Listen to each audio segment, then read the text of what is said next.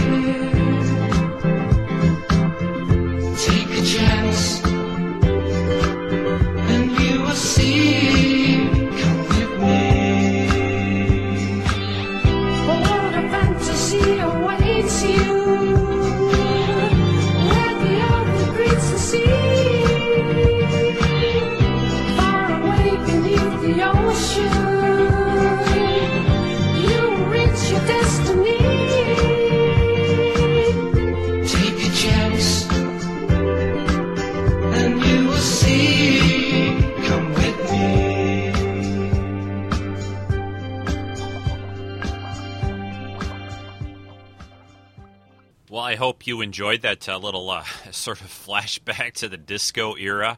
That uh, song is called Atlantis, and it's about about a. Or, excuse me, blah blah blah, blah blah blah. Ah, it's a little too early today, I think. That is called Atlantis. It's by a guy named John Ford off a CD called Dirty Space Disco. Uh, I think that's what it's called. Yeah, yeah, that's what it's called. Kind of an import CD. It's got some kind of fun stuff on it, and I found a YouTube video uh, that used it uh, related to the shows we're going to be talking about later on. I'll talk about that as we go.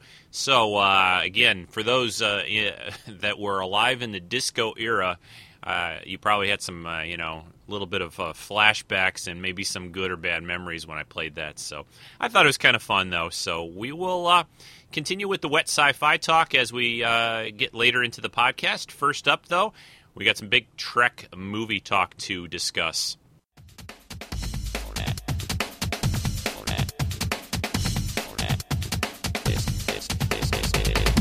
What's going on with the latest Star Trek movie? Let's find out. What do you say we go? Well, uh, for those listening to this podcast, probably most of the people I think listening, uh, the Trek fans out there, are aware of this now. But I wanted to uh, take a few minutes to talk about it. Paramount finally sort of loosened the lid a little on the Star Trek movie jar and released some real, uh, honest to goodness photos of the uh, actors, uh, some of uh, what looks to be the Enterprise bridge, a little bit of some space battles, and uh, and one of the aliens, I think the villain, uh, and uh, just a, a cool set of pictures. About maybe I guess there's about ten or so out now. It's most of them I think are from an Entertainment Weekly magazine article that should be out on stands pretty much now. Uh, and I wanted to just take a few minutes to talk about it. Now we've all been, of course. Uh, over the months and gosh, a long time talking about this Star Trek movie coming uh, that'll be coming next May and we have seen very little. You know, they had that teaser trailer which showed very little of the film, but now we finally have some honest to goodness. We all saw the actors to a degree, but now we have some real shots of them in costume on the sets. And uh, again, well, let's talk about it. Uh, there's been, and you know, the, there's there's no really way around this, and it was to be completely expected. I don't care what these pictures looked like. Uh, they they could have looked anyway. It doesn't matter what they would have looked like. There would have been people who were, you know, really like them. There were going to be people who were not going to like them, and and uh, you know, a bunch of people in between, kind of like don't, really care, or or just are okay and are kind of waiting to see the film.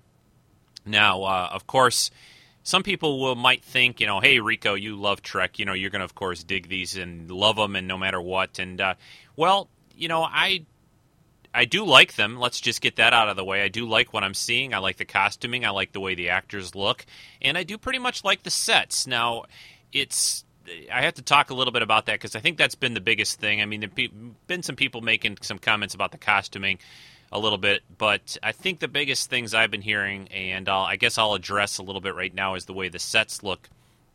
Now, keep in mind, this is just a few pictures. We haven't seen the whole thing in action and the way it's really going to look. A still image is a lot different, a lot different than when you see it on the big screen and in a movie. So, uh, keep that in mind, I guess, when you're seeing this. I, I think the the main thing I wanted to really probably talk about here is the way this bridge is looking to people, and and saying it's looking kind of like, uh, you know maybe too futuristic. It just doesn't look like the original series, which this is kind of in that era. Although it is, you know, about approximately 15 years before the original Star Trek series. So keep that in mind. You know, it doesn't necessarily have to look just like the original series. But, you know, J.J. Abrams and his team had a very difficult thing to um, pull off. And I'm not really trying to answer for them or make excuses, but I think I like the look quite a bit because it looks both to me futuristic but sort of retro too. It, and I don't know if that if you understand what I mean by that, but it it just looks, you know, Enterprise. I like the look of Enterprise, but Enterprise looked maybe a little too kind of military and, and sort of a little too present day to me. You know, they had a lot of like, it looked like Dell monitors everywhere. This looks different enough to be, okay, yeah, that's in the future. But it also has some touches on it. And again, it's very hard to tell from just a few pictures. But it has some touches that make it look like, to me, the original series there's some doodads. There's some what look to be the. If you remember the very original Star Trek pilot, they had these little intercoms on kind of a little long kind of stem or tube, whatever you want to call it, kind of like a flexible cable that stuck out that they talked into. I see that I think in these photos. Um, uh, I, I don't know how to describe it, but I, I like what I'm seeing, and uh, but again, it's it's just the look, and I hope people will you know keep an open mind. And I, I know the the fans out there will go see the movie no matter what. They could have shown up in, you know, with styrofoam rocks and, and cardboard sets, and people you know would go to see it probably. At least the fans. Uh, but they also, you know, one thing to keep in mind that JJ's trying to do here, I think, is to bring in a new audience and people who may never have even seen the original series. You know, are going to be he's trying to get them to sort of this movie to appeal to them so that you know he you can only go so far with making things look just like the original i mean there is uh, star trek new voyages uh, now called phase two i think uh, where they basically you know they tried to make the sets and costuming and every everything look just like the original but that's you know they're trying to sort of do a follow-up almost like a season four version of the show. That's not really what he's trying to do in this case. So uh, I I don't know if I've explained my feelings about it, if I'm just kind of like babbling too much, but uh, I like what I'm seeing. The costumes, I think, look amazing. I love what they've done with the costumes. They've kept the sort of original coloring schemes for the different departments, but they're a little more muted. And they they just look uh, they look good to me. I, I like the way they're looking. They they've kept some of the girls in in the skirt outfits. It looks like uh, they've got the black boots. You know, there's he had to be very careful because he could have, you know, again, could have turned this into making it look really, you know, kind of silly right now, you know, to make it look just like the '60s TV show. I don't know. There, there's got to be an in-between medium, and I think, I think, frankly, uh, for at least my uh, view of what I've seen so far, I think they hit that spot. I hit, the, think they hit the spot of kind of. Uh, making it look sort of like the original to a degree, but also making it look new and kind of fresh again too. It's uh, gosh, I you know even if they had handed me a pile of money, you know, a big bag of cash and said, "Hey Rico, you go do the movie," I think this is sort of the, the path I would have gone down and made it look sort of like this. I mean, it's again, there's so much more we're going to be seeing over the next few months. It looks very much like the trailer will be showing up in November possibly with the new James Bond film. Nothing's really been confirmed that I know of yet. Uh, but we will, of course, keep an eye on all of that. So if you haven't seen these photos, just you know, search Star Trek movie photos online and Google. You'll find it. They're they're posted up on my main website. They're on the forums. Uh, Entertainment Weekly again has got most of them. So if you go to their main website, you should be able to see that. And the article is online as well to read it if you don't want to go out and buy it. Uh, so uh, that's about it. Big, uh, big things in the Star Trek movie world this week, and I hope everyone. I, am more excited than ever about this. I, I just think it's going to be amazing. I think it's going to be great, and I think we will be getting future movies. I just, I, I have no doubt about it that this is going to be a good movie with a solid story. Leonard Nimoy would not have done this film. Would not have said so much about how great he thought the script was and the characters and the way they were portrayed in it. Uh, and, and he just, you know, he's got no reason to do this unless he thought it was eh, honoring Star Trek. So that is enough for me. So that's it for the movie talk. Uh, take a little uh, pause here, and I'll be right back, and we'll talk about a few other things.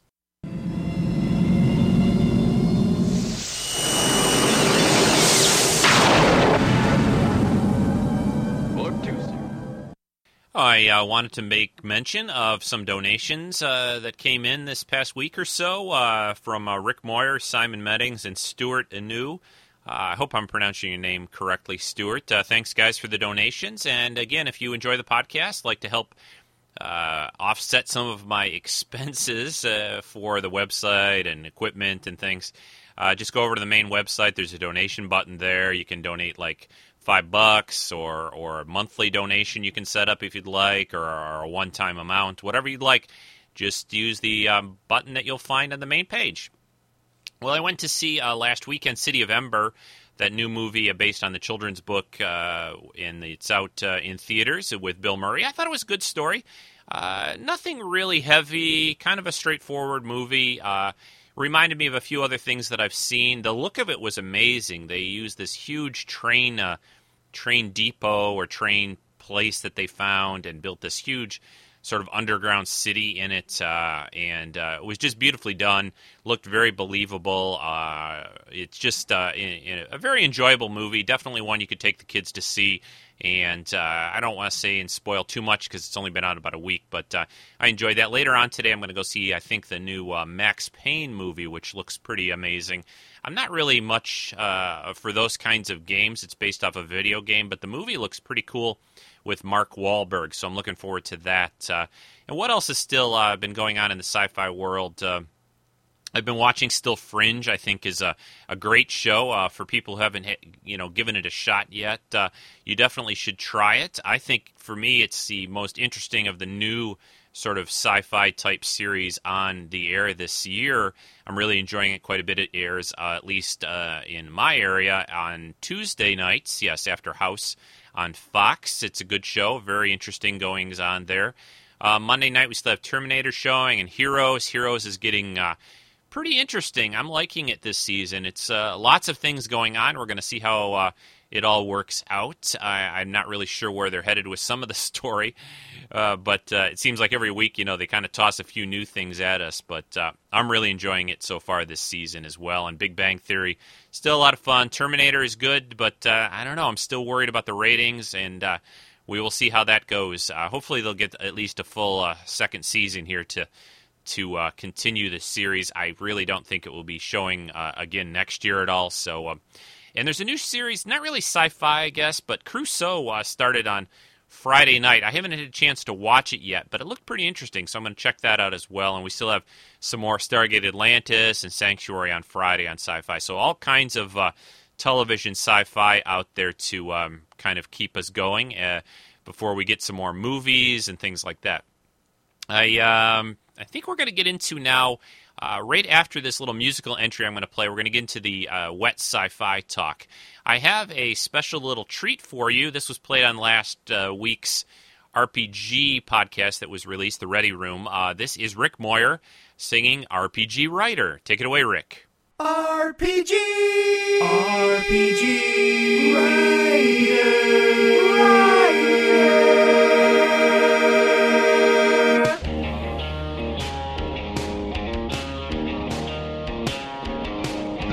sir or madam, will you read my post? It took me days to write, now I've got a boast.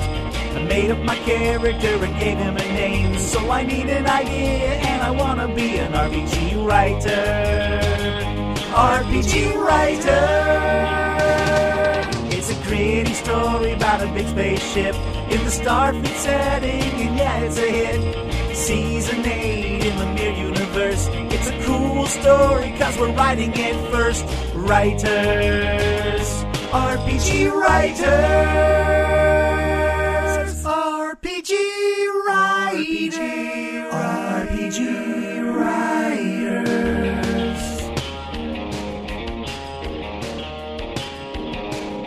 It's hundreds of pages, give or take a few, on the internet or two. We can make it longer if we join our posts. I can change it around, and I wanna be an RPG writer. RPG writer. If you really like it, you can start writing. in. Email Kenny or Jan, get your Starfleet pin. Write each day and make the story soar. But I need a post and I wanna be an RPG writer.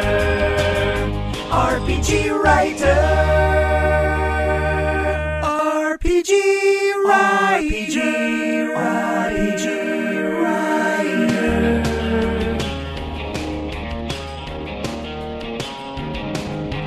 RPG writer.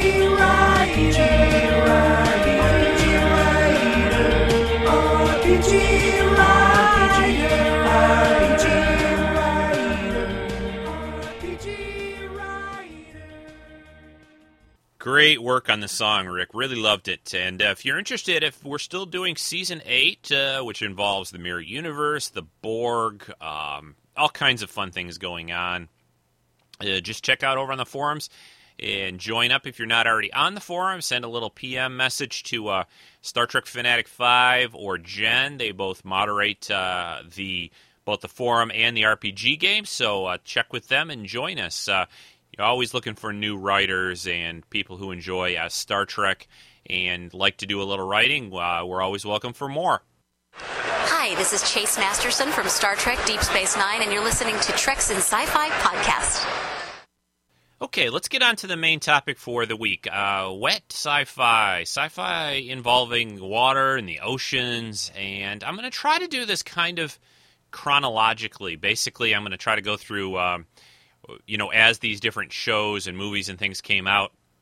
I'm going to cover about, uh, I think, about five approximately. Uh, the main ones, at least, that come to mind for me. This isn't all of them, I don't think, but uh, these are the ones that I've seen, the ones I've enjoyed, and the ones I, I kind of picked out to talk about.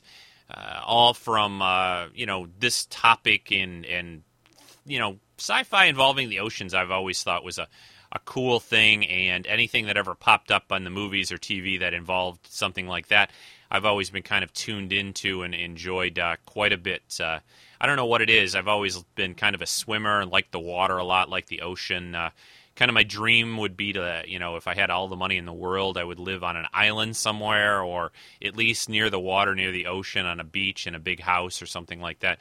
Uh, it's just very appealing. I love looking out at the water. I like going in it. Um, like taking a shower. No, okay, all right. Again, too early. More green tea for Rico.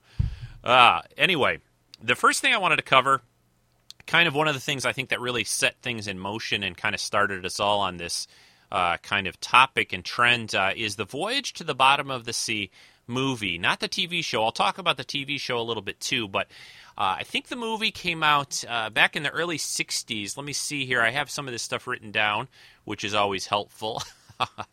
it came out in 1961 uh, by uh, it was released by 20th Century Fox. The story was written by Irwin Allen and Charles Bennett. Uh, Walter Pidgeon starred as Admiral, excuse me, Admiral Harriman Nelson, and uh, Robert Sterling was Captain Lee Crane.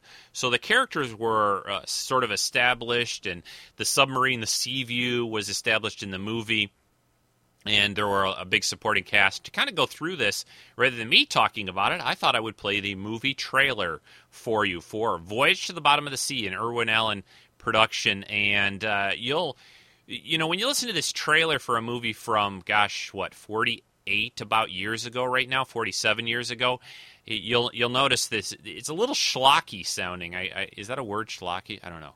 Uh, anyway, listen to the trailer for Voyage to the Bottom of the Sea. Come with me. Come with me on a voyage to the bottom of the sea.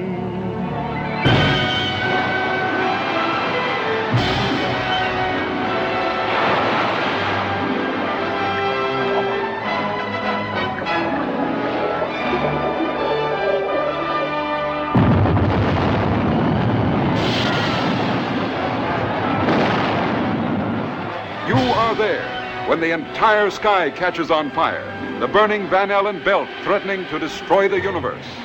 You are there in a deadly rain of disintegrating icebergs. Not even the soaring imagination of a Jules Verne could have dreamed of such a fantastic adventure. In an atom powered submarine that defies description. You've seen the brain of the sub? In here is the heart, the atomic motor room. There is more destructive force in this room than in all the explosive used in World War II. With a cast as exciting as the wonders they encountered. Walter Pidgeon, We hope to see sights never before seen by man. Joan Fontaine, I say, the belt will burn itself out. At 173 degrees, it will burn itself out. Barbara Eden, Peter Lorre, Sounds like Suko. Nothing is impossible. Robert Sterling, If I'm to meet your deadline of the Marianas, I need fighters, not fatalists. Michael Ansara. and Frankie Avalon. Due respect, sir, I think your judgment's been a little rocky lately. Are you gold-bricking pipsqueak? You are there when the United Nations is thrown into a turmoil. The burning belt must be exploded clear of the Earth's magnetic field. And we have exactly 16 days and three hours in which to do it. Explode the belt and you explode the world.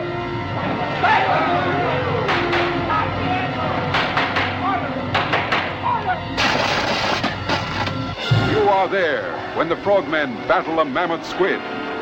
You are there when Barbara Eden dances to Frankie Avalon's hot rhythms. You are there in outer space to see the Earth encircled in fire.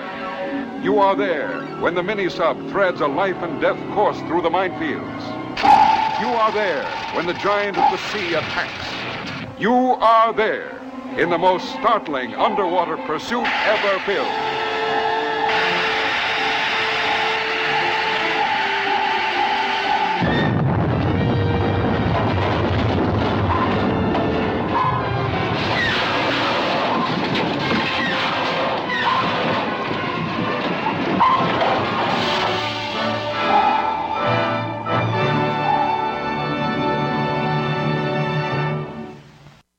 So there you have the uh, trailer uh, for Voyage to the Bottom of the Sea. Like I said, some pretty funny things in it. I love the uh, "You are there" when Barbara Eden dances to Frankie Al- Avalon's uh, you know music and and singing.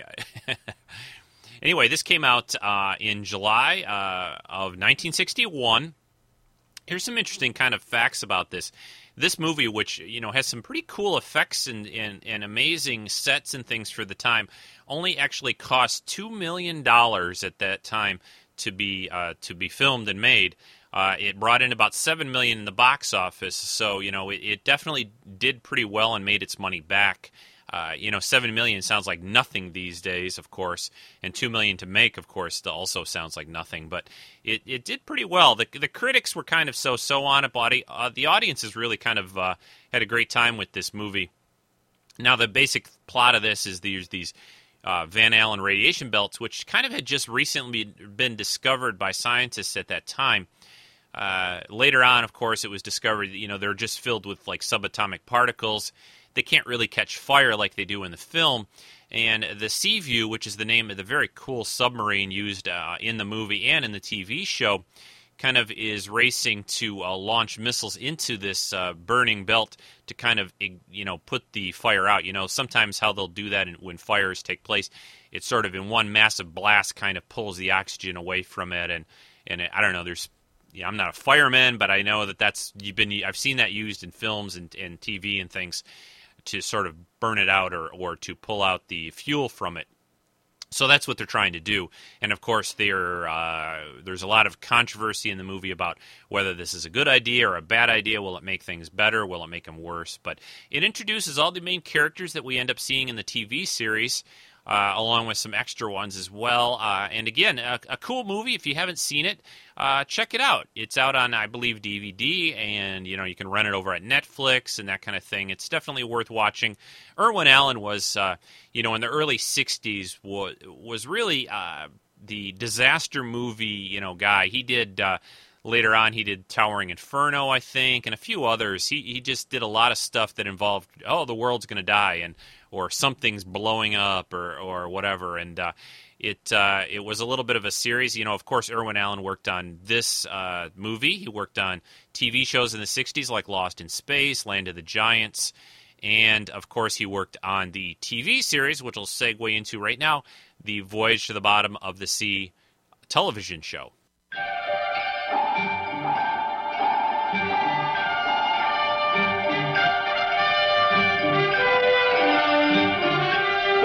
To the Bottom of the Sea, starring Richard Basehart, David Hedison,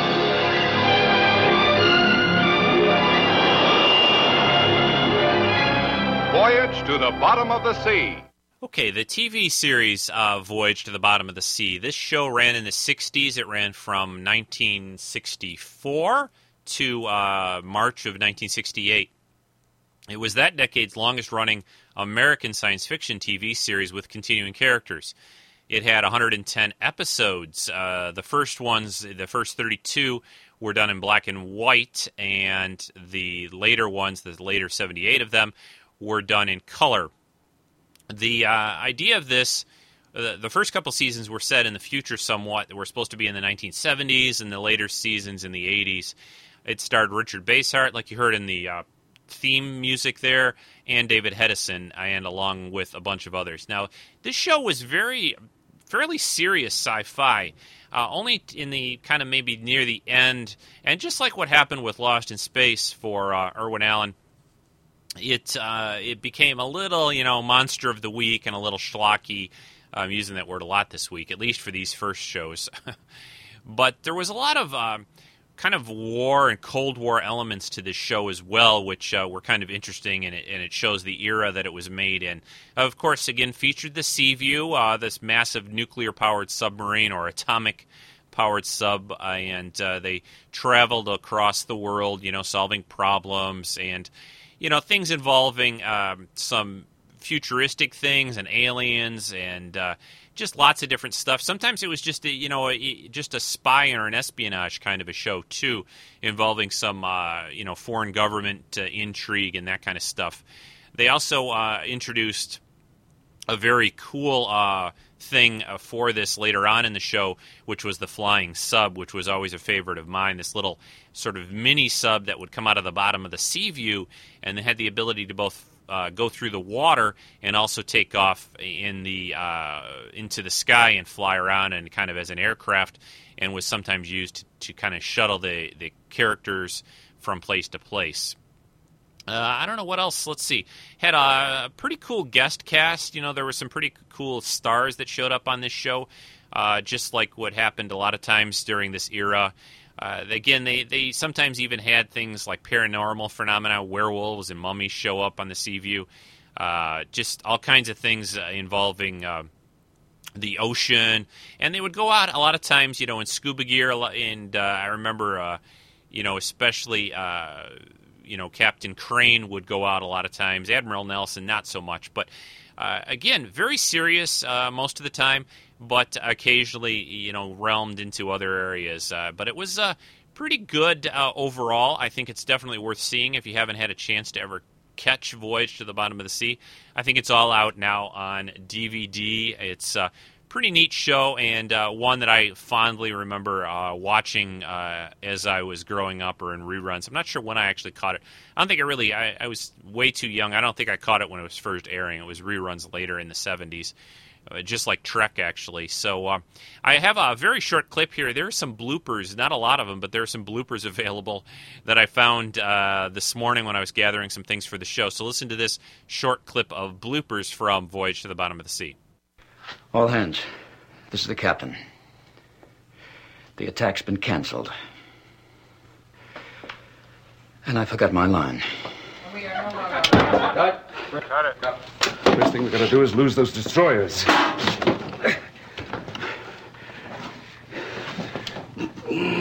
Cut! Brent. I like. Cut it. Stand by.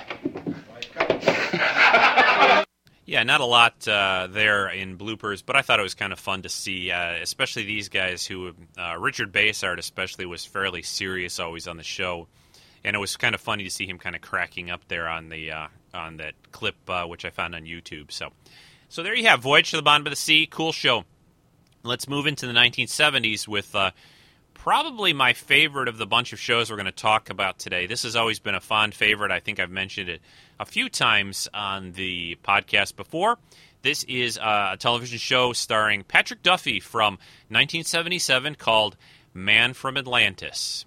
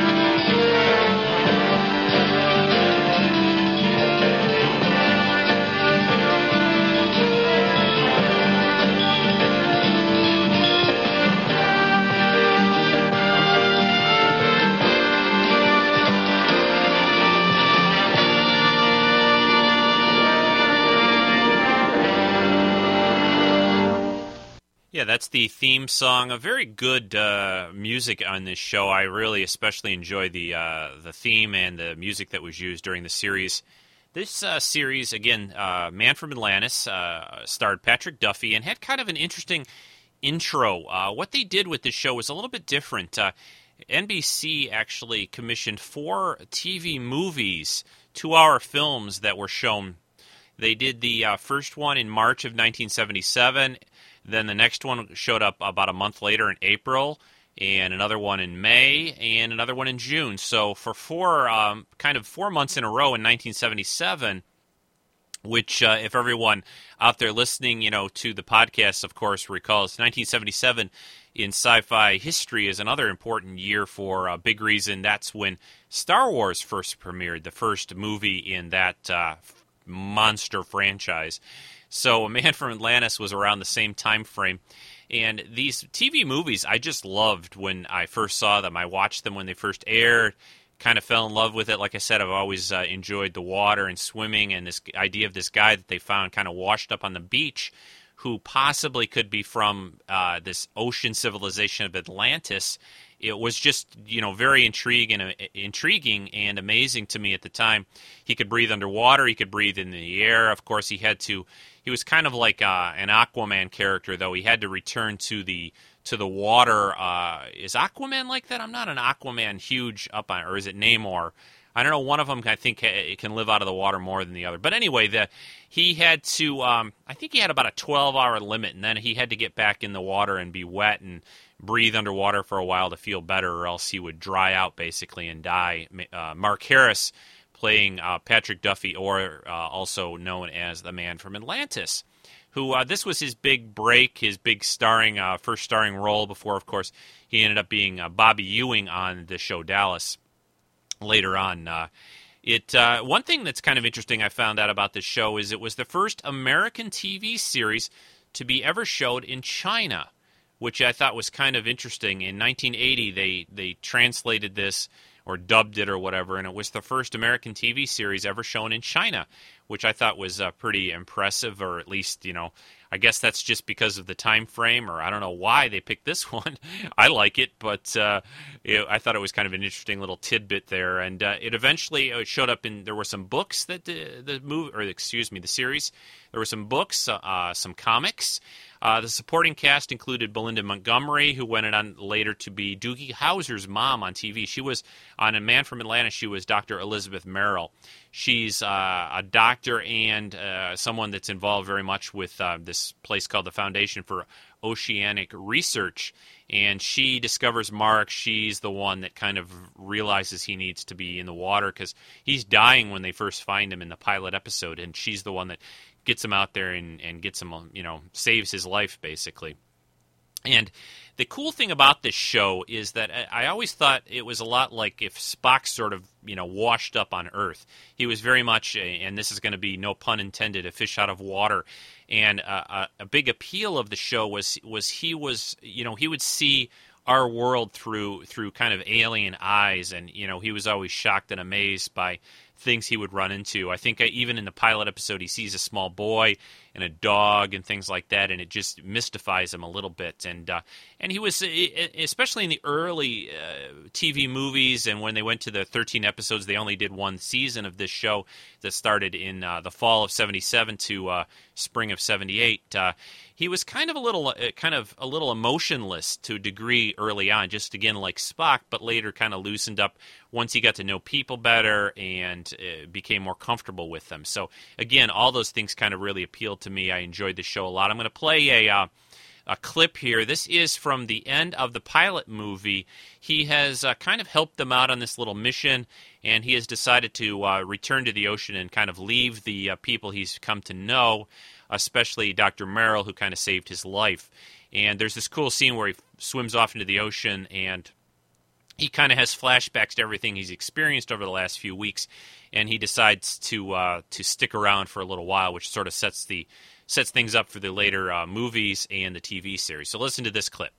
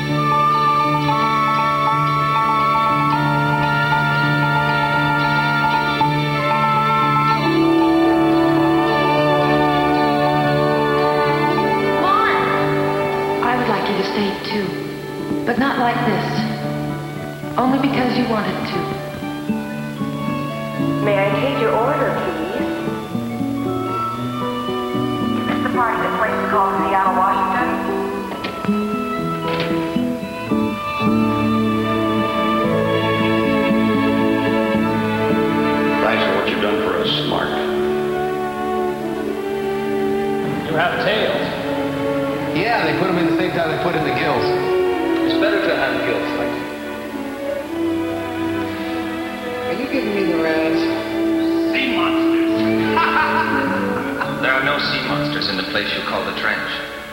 How do you know? I have been there. I like it.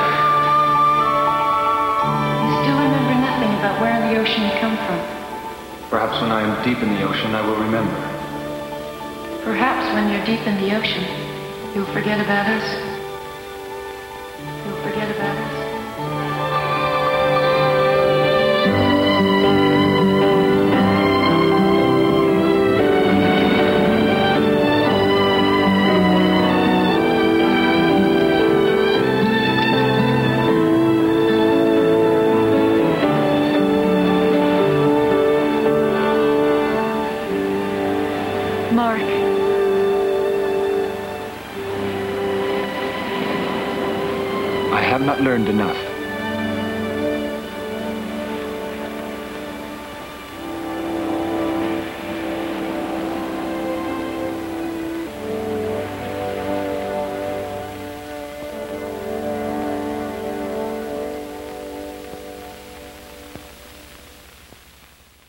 Right, so that again, that's from the pilot episode movie of Man from Atlantis. Uh, still not out on DVD, which completely amazes and frustrates me to no end. You can see a lot of clips and things on YouTube. Uh, I've managed, uh, let's just say, uh, cough. Uh, I've got bootleg.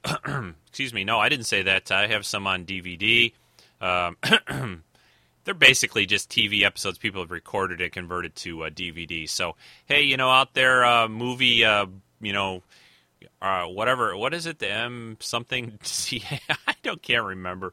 Anyway, uh, put this thing out on DVD. What's the matter with you people? There's a lot of su- people who would buy it. Trust me. Anyway, one season only out. Um, that they did 13 episodes for TV movie. So put it on DVD, guys. Let's move on. Uh, the next show. This is from. Uh, let's see. When did this first air? I got. I have to pull up my notes here. Uh, I think in the uh, early '80s. I think it was. Yeah, uh, or mid '80s. Anyway, how about some SeaQuest? The 21st century. Mankind has colonized the last unexplored region on Earth, the ocean. As captain of the SeaQuest and its crew, we are its guardians. For beneath the surface lies the future.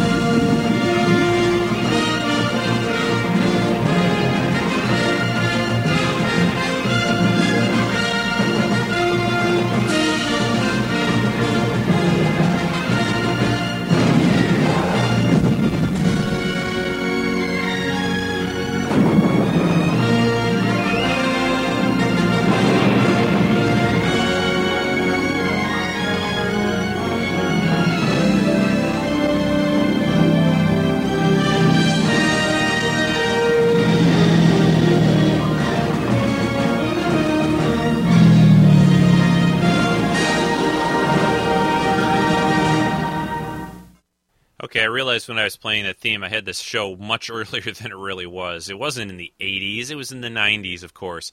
It was for three seasons from 93, 1993 to 1996. And uh, the last season was renamed uh, SeaQuest 2032, which I have, uh, I think I've seen one episode of that last season. It just, it they changed the show quite a bit. They changed it quite a bit from season one to two. But when it went to season three, it changed a lot, and uh, I wasn't really a, a, big fan of the later uh, year of it. Uh, and it just, I, I, really liked it. I, I thought it was a cool show, especially the first season. But each uh, each time they changed things a bit, it just kind of got, I don't know. I didn't like it as much as the earlier uh, season and the the way it was uh, sort of formatted then. This, of course, starred Roy Scheider as Nathan Bridger, captain of the SeaQuest. And the big thing about this show was, you know, Steven Spielberg. This was kind of a Steven Spielberg back series. Uh, it was created though by Rockne Ob- O'Bannon. I'm sorry if I'm. Uh, that's uh, Rockne S. O'Bannon, who's worked on quite a few sci-fi projects over the year. One I remember, an old classic kind of cult film, Dark Star. He worked on. Um, and it was this was sort of a I would call it a sort of you know 20 years later or whatever 25 years later voyage to the bottom of the sea. That kind of idea uh, of a super sub kind of cruising the ocean and adventure and things going on.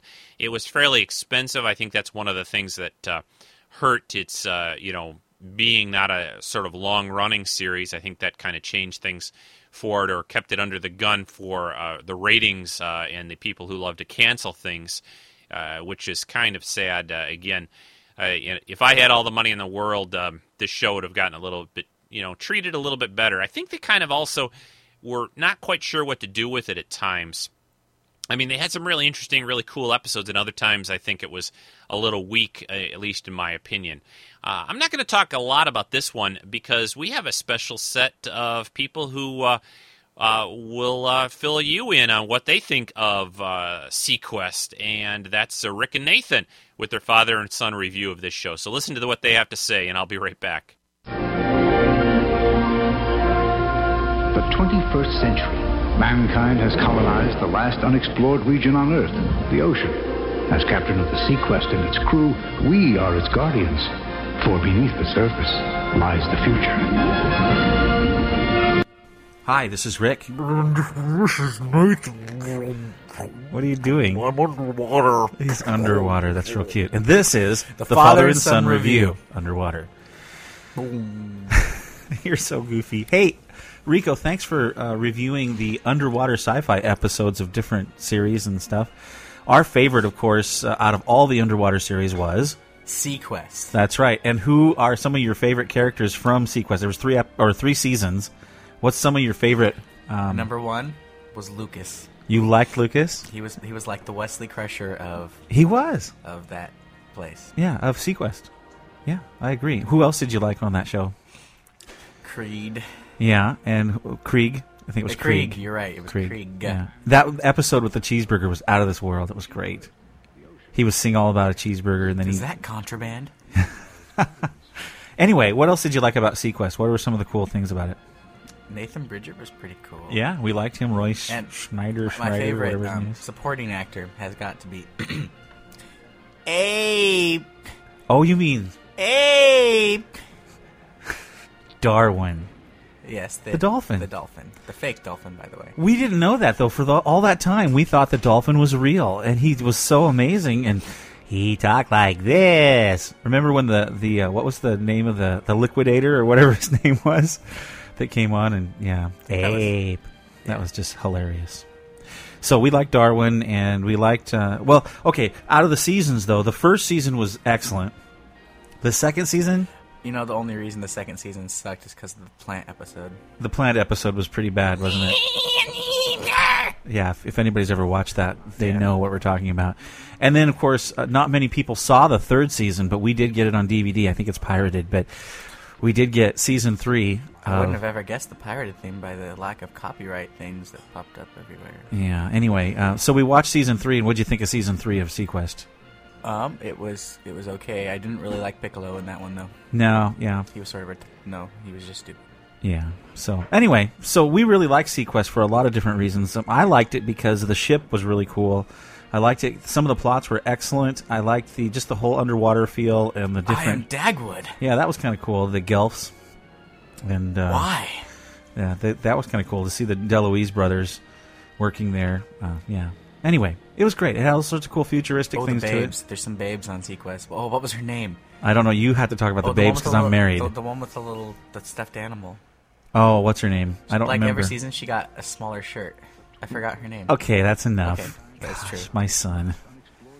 So you like SeaQuest for other reasons No. than just for than just the what do they call those little things that went around the ship? Whiskers. Whiskers. You liked it for more than just the whiskers. okay, well there you go. Okay, so okay, okay, that's enough. Okay, out of all the stars that you could give for SeaQuest as a series, what? How many stars would you give it? One to five.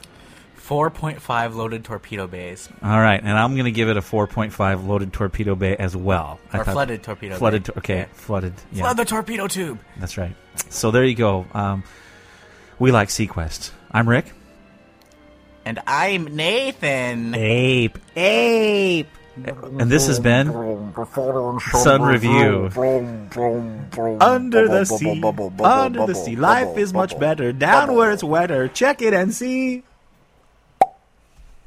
Well, thanks, guys, for your take on SeaQuest. Uh, oh, Nathan, the the girls on the show, the one you might be thinking of, I think, is Stacy Haiduk. Is that how you pronounce her last name? She was also, if you ever saw the old Superboy live action uh, sort of syndicated show they did back in the 80s, I believe, she was Lana Lang on that show. She was. Uh, her character's name was Hitchcock, I believe, on on this on SeaQuest. So there was also the Doctor who her and Nathan Bridger kind of had a little thing I think going on. Um, her uh, what was the Doctor's Westfalen or Westphalen or something is how you say her name. Uh, but again, those are the only not a lot of really female characters. I think they did introduce another one later on, but I'm trying to uh, find out who that was. Kathy Evan Evison Ev- Evison is. Uh, uh, she was Lonnie Anderson. Yeah, here we go. I'm I'm finding it now. So anyway, Yeah, there were some girls on here, and of course, you know, girls in the ocean, they get a little wet. All right, we're going to stop there. Next series. This show uh, is a much more recent one. This one is uh, called Surface, which was on NBC just a few years back, and uh, really was a cool series. Got cut short, uh, only got like 15 episodes of this show, and ended kind of in a major, you know, kind of cliffhanger, and it was very disappointing to me. I thought it had a lot of cool features, a lot of neat things going for it. Uh, I was very, very disappointed. My son and I really both watched this show uh, you know, I, I guess the you know people say the word religiously. I don't understand what that really means, but we were tuned in every week, not time shifting this show, watching it when it aired live. Uh, there's something about it that this this show Surface, which uh, seems very real, and uh, just a lot of things cool about it. That uh, I really was sad when they decided not to bring this show back. You know, boo, boo, NBC. I think it was NBC again. NBC. The funny thing as I go through these shows, SeaQuest it was NBC, Man from Atlantis was NBC, Surface was NBC. So hey, at least they try, I guess. So I've got uh, this clip that I've got. It was difficult. I tried to find some things from Surface to play for you. They didn't really have a cool theme song or anything like that, which is always nice to play if they have those kinds of things. But this, what I'm going to play, this clip that I gathered from uh, the show Surface, and I'll come back and talk a little more about it. This is sort of towards the end of the series, and you know how they do those recap things at the beginning of shows? Well, that's what this you're going to hear, and uh, so you will get a little bit of a taste for the show. Hopefully, this doesn't spoil it if you haven't seen it, uh, but uh, they don't really give away a whole lot. But anyway, here is a little bit of a sort of previously on surface kind of talk at the beginning of I think maybe the second or the third uh, to the end, uh, one of the later episodes of the show. Previously on Surface, a swarm of creatures attacked Miles. Miles recovered, but something inside him changed. Rich and Daughtry gathered evidence of the new species and showed it to the world. To the top of the countdown now, and we conclude with a wild tale of what lies beneath. Do you think it could be a leftover dinosaur? Harley. Within six months, we will be on the brink of an ecological disaster. Want us to bring him in? But Lee will do anything to shut them down. We're past that. Front desk, I have a fax here Now. Surface continues.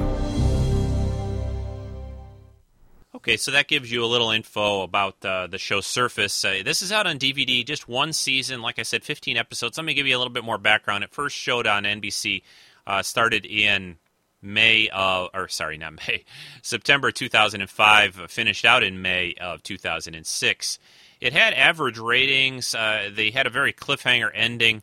Uh, it was intended uh, originally as a miniseries composed of fewer episodes, but they decided to make it a full series. It was also first called Fathom, was the original title for this show. They also showed it on the Sci-Fi Channel, kind of rebroadcast it like they do that sometimes, because NBC I think owns the Sci-Fi Channel right now. It focused on uh, uh, a few characters, mainly oceanographer Laura Daughtry, played by Lake Bell, uh, which was kind of interesting. I always thought her name was Lake Bell, and she was on this show about the water and the oceans. But they started to discover this sort of new form of sea life uh, under the water uh, that had never been seen before. They had a few different types of creatures on the show, these huge very large whale-like creatures, just monster size, that they went down and see saw in the uh, you know they had this sort of deep sea diving bathysphere that uh, they spent a few episodes down in the water examining these creatures and seeing them. There's also this young boy named Miles who sort of befriended this new creature who he named the creature Nim, and it was sort of, I guess, about the size of a sea otter, approximately. It kind of looked a little bit like that but uh, they sort of formed a bond uh, between Miles and Nim, uh, which was kind of a neat thing. And it also started to uh, what Miles went through. And I'm again trying not to give away too much. Miles uh, started to, as you heard in that preview clip, he kind of started to be changed slightly because of his relationship and things that happen. Again, I won't say everything, but it, it's still worth watching. It's really sad that they didn't get a chance to finish Surface out. Uh, maybe someday, you know, it'd be cool if somebody would just do a book or something like that. I've heard a few things in magazines and online about some of what they were shooting for and where where they were, you know, taking the show to. But it's you know kind of just you have to dig around for it, and it would be nice if they got a chance to wrap some of these shows up. Uh, I don't know. There should be some kind of rule out there when a show gets cut short. The guys that are working on the show should be, you know, required to post or or do something to uh, satisfy us fans about, hey, what what was going on? You know, it'd be like if Lost, the TV show, ended after season one or two, and we were like, uh, could you guys explain what was going to happen at least with that? Uh, uh, you know, I, I know why they do cliffhangers and why they try not to give a lot away because that keeps you coming back each week and all. But when a show gets cut short, it's it's really kind of sad that uh, we don't really get you know sort of closure and get things wrapped up. Uh, you know, it would be nice if they gave them enough of a heads up. One season shows are really just difficult to do that with. Though there's really no way a lot of times to wrap them up. So I can understand it, but it's still a very cool show and uh, set in the water and involving both science and science fiction at the same time.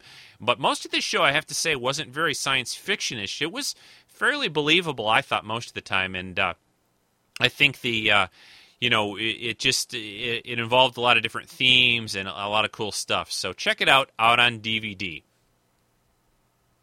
Okay, I just have one more show I want to cover. There were some others, but th- this would uh, kind of round us out.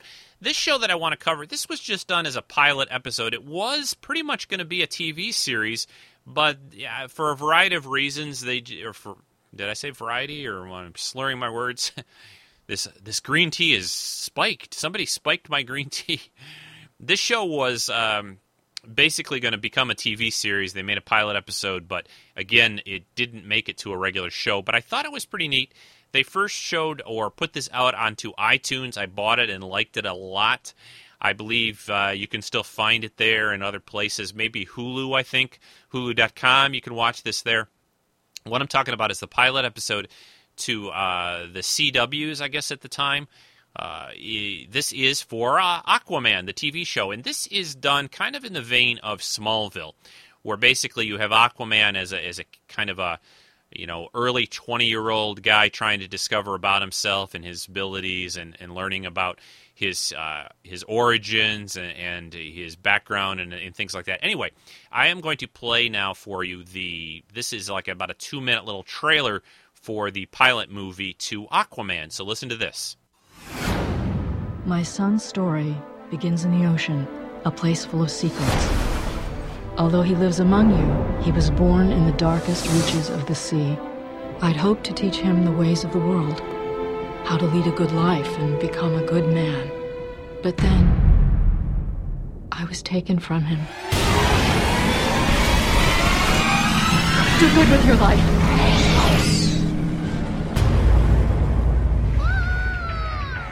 On AC. Look, you're under arrest for breaking and entering. You want to know the real reason why I freed those dolphins? Because I felt like they were calling to me. What are you saying? You can talk to fish now? Dad, I went from holding my breath for five minutes to being able to breathe underwater. I can swim faster than a cigarette boat at full throttle. How do you explain any of that? All these files contain pictures of people who have vanished in the Bermuda Triangle. I want you to join us, Lieutenant. Help unlock the mysteries of the Triangle. I remember the day your mother's plane went down. Who are you? An exile like you and your mother. Exile from where? Atlantis. Can you say hi to Captain Nemo and the Little Mermaid for me? You can't run away from your true calling, Orin. So if Atlantis exists, then how come no deep sea probe has been able to discover it? Because it's cloaked in a shroud no modern technology can penetrate. The Bermuda Triangle. If you look hard and long enough into the deep, something's going to start looking back.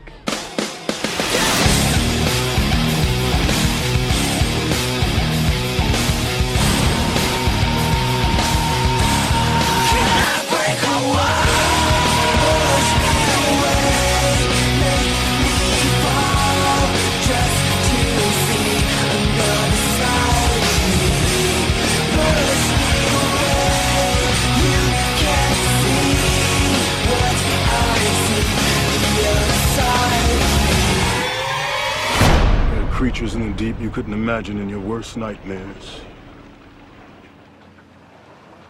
Well, that's reassuring. Thanks a lot.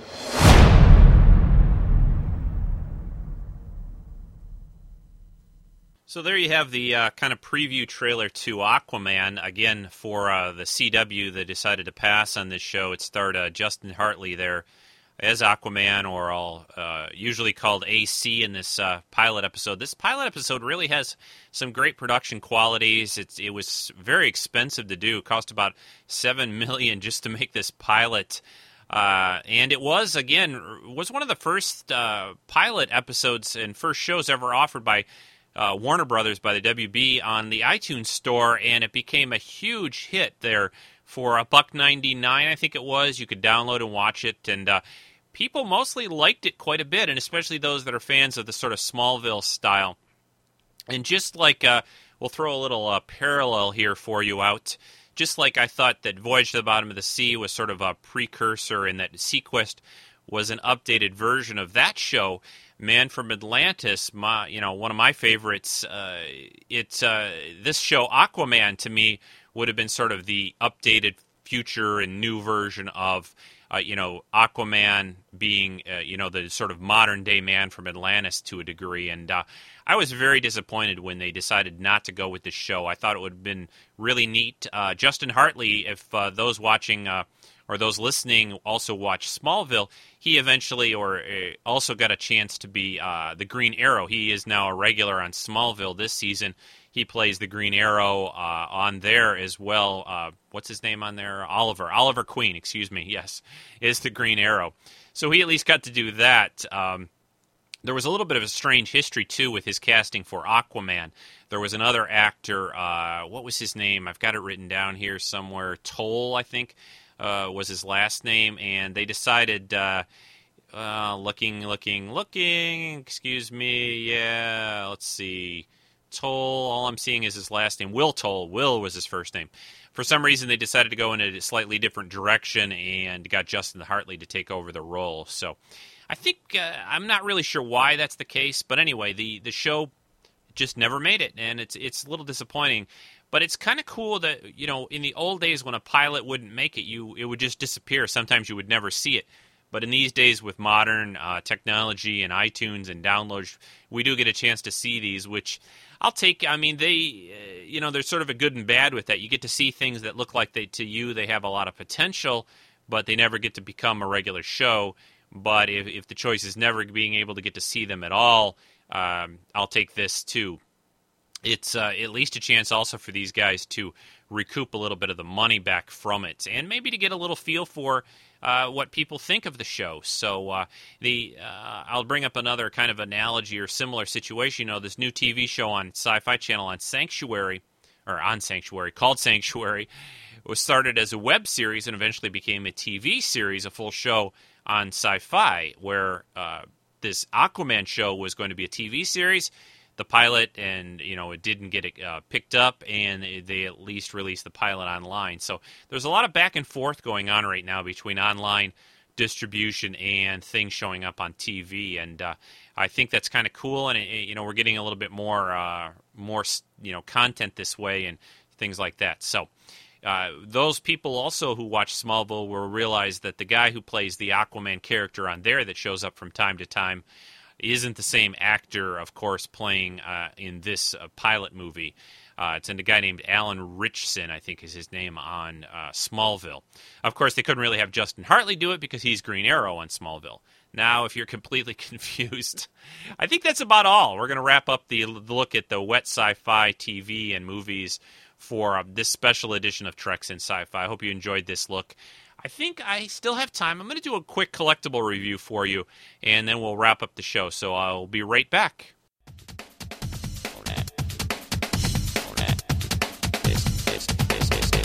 How about a collectible review? Right here on Treks in Sci-Fi with Rico Dawski.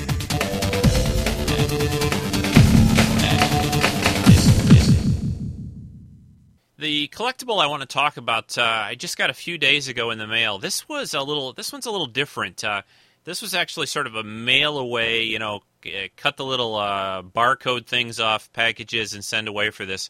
What I have here is made by Hasbro, and it is a replica of Indiana Jones' uh, Ark of the Covenant. This is uh, sort of a little plastic uh, made yeah, it's not the you know most fanciest, most expensive little item in the world, but it looks pretty cool, I think. And I'll put some pictures up in my collecting gallery online and link them in the podcast notes and all that. Uh, what this was, they for uh, the Indiana Jones and the Kingdom of the Crystal Skull movie. Of course, there's been a lot of new Hasbro merchandise and action figures and things for Indy out.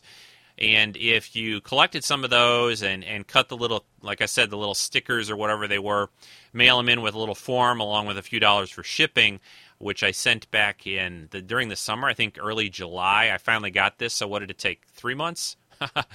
anyway, uh, they would send you one of these little collectible Ark of the Covenants uh, that was seen in Raiders of the Lost Ark, and the best, of course, of the Indiana Jones movie. I think it's about a one sixth scale. Uh, it's meant to go with the sort of uh, a foot size, you know, 12 inch size Indy figures out approximately, give or take. Uh, I don't know exactly the scale of it. It doesn't really say. But it comes in a little crate kind of style box. Um, saying property of you know Dr. Jones and all. Um, and inside you'll find the Ark. Uh, it's it's very bright gold, of course, and it is made out of plastic. And there are the little uh, handles that they use. Indian Sallah used to pick it up.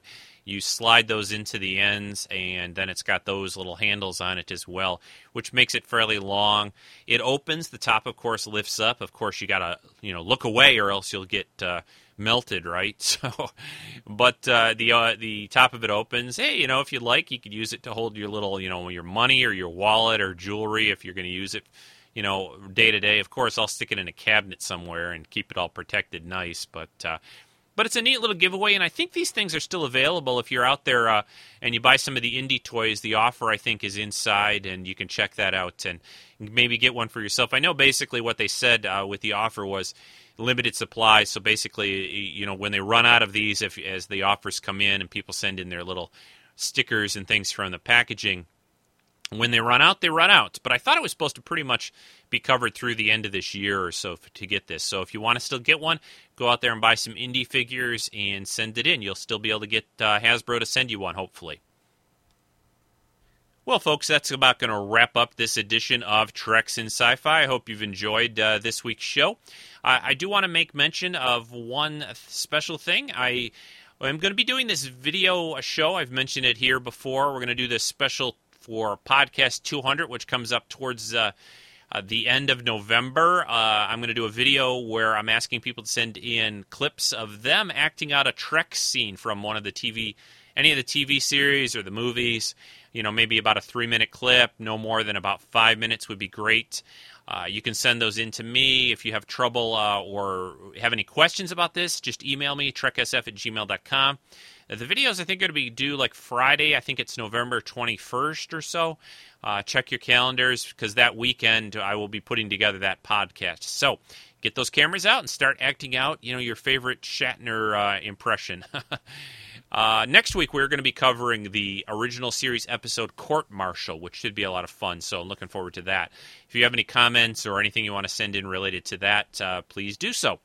And I think that's it. I hope you've enjoyed this special edition of the podcast and uh, throw some reviews up on iTunes if you're still uh, liking the show. Always welcome uh, to see new ones uh, up there and also Podcast Alley and, you know, that kind of thing. So. Until next time, everyone, have a great week. I will talk to you again next time. Bye bye for now.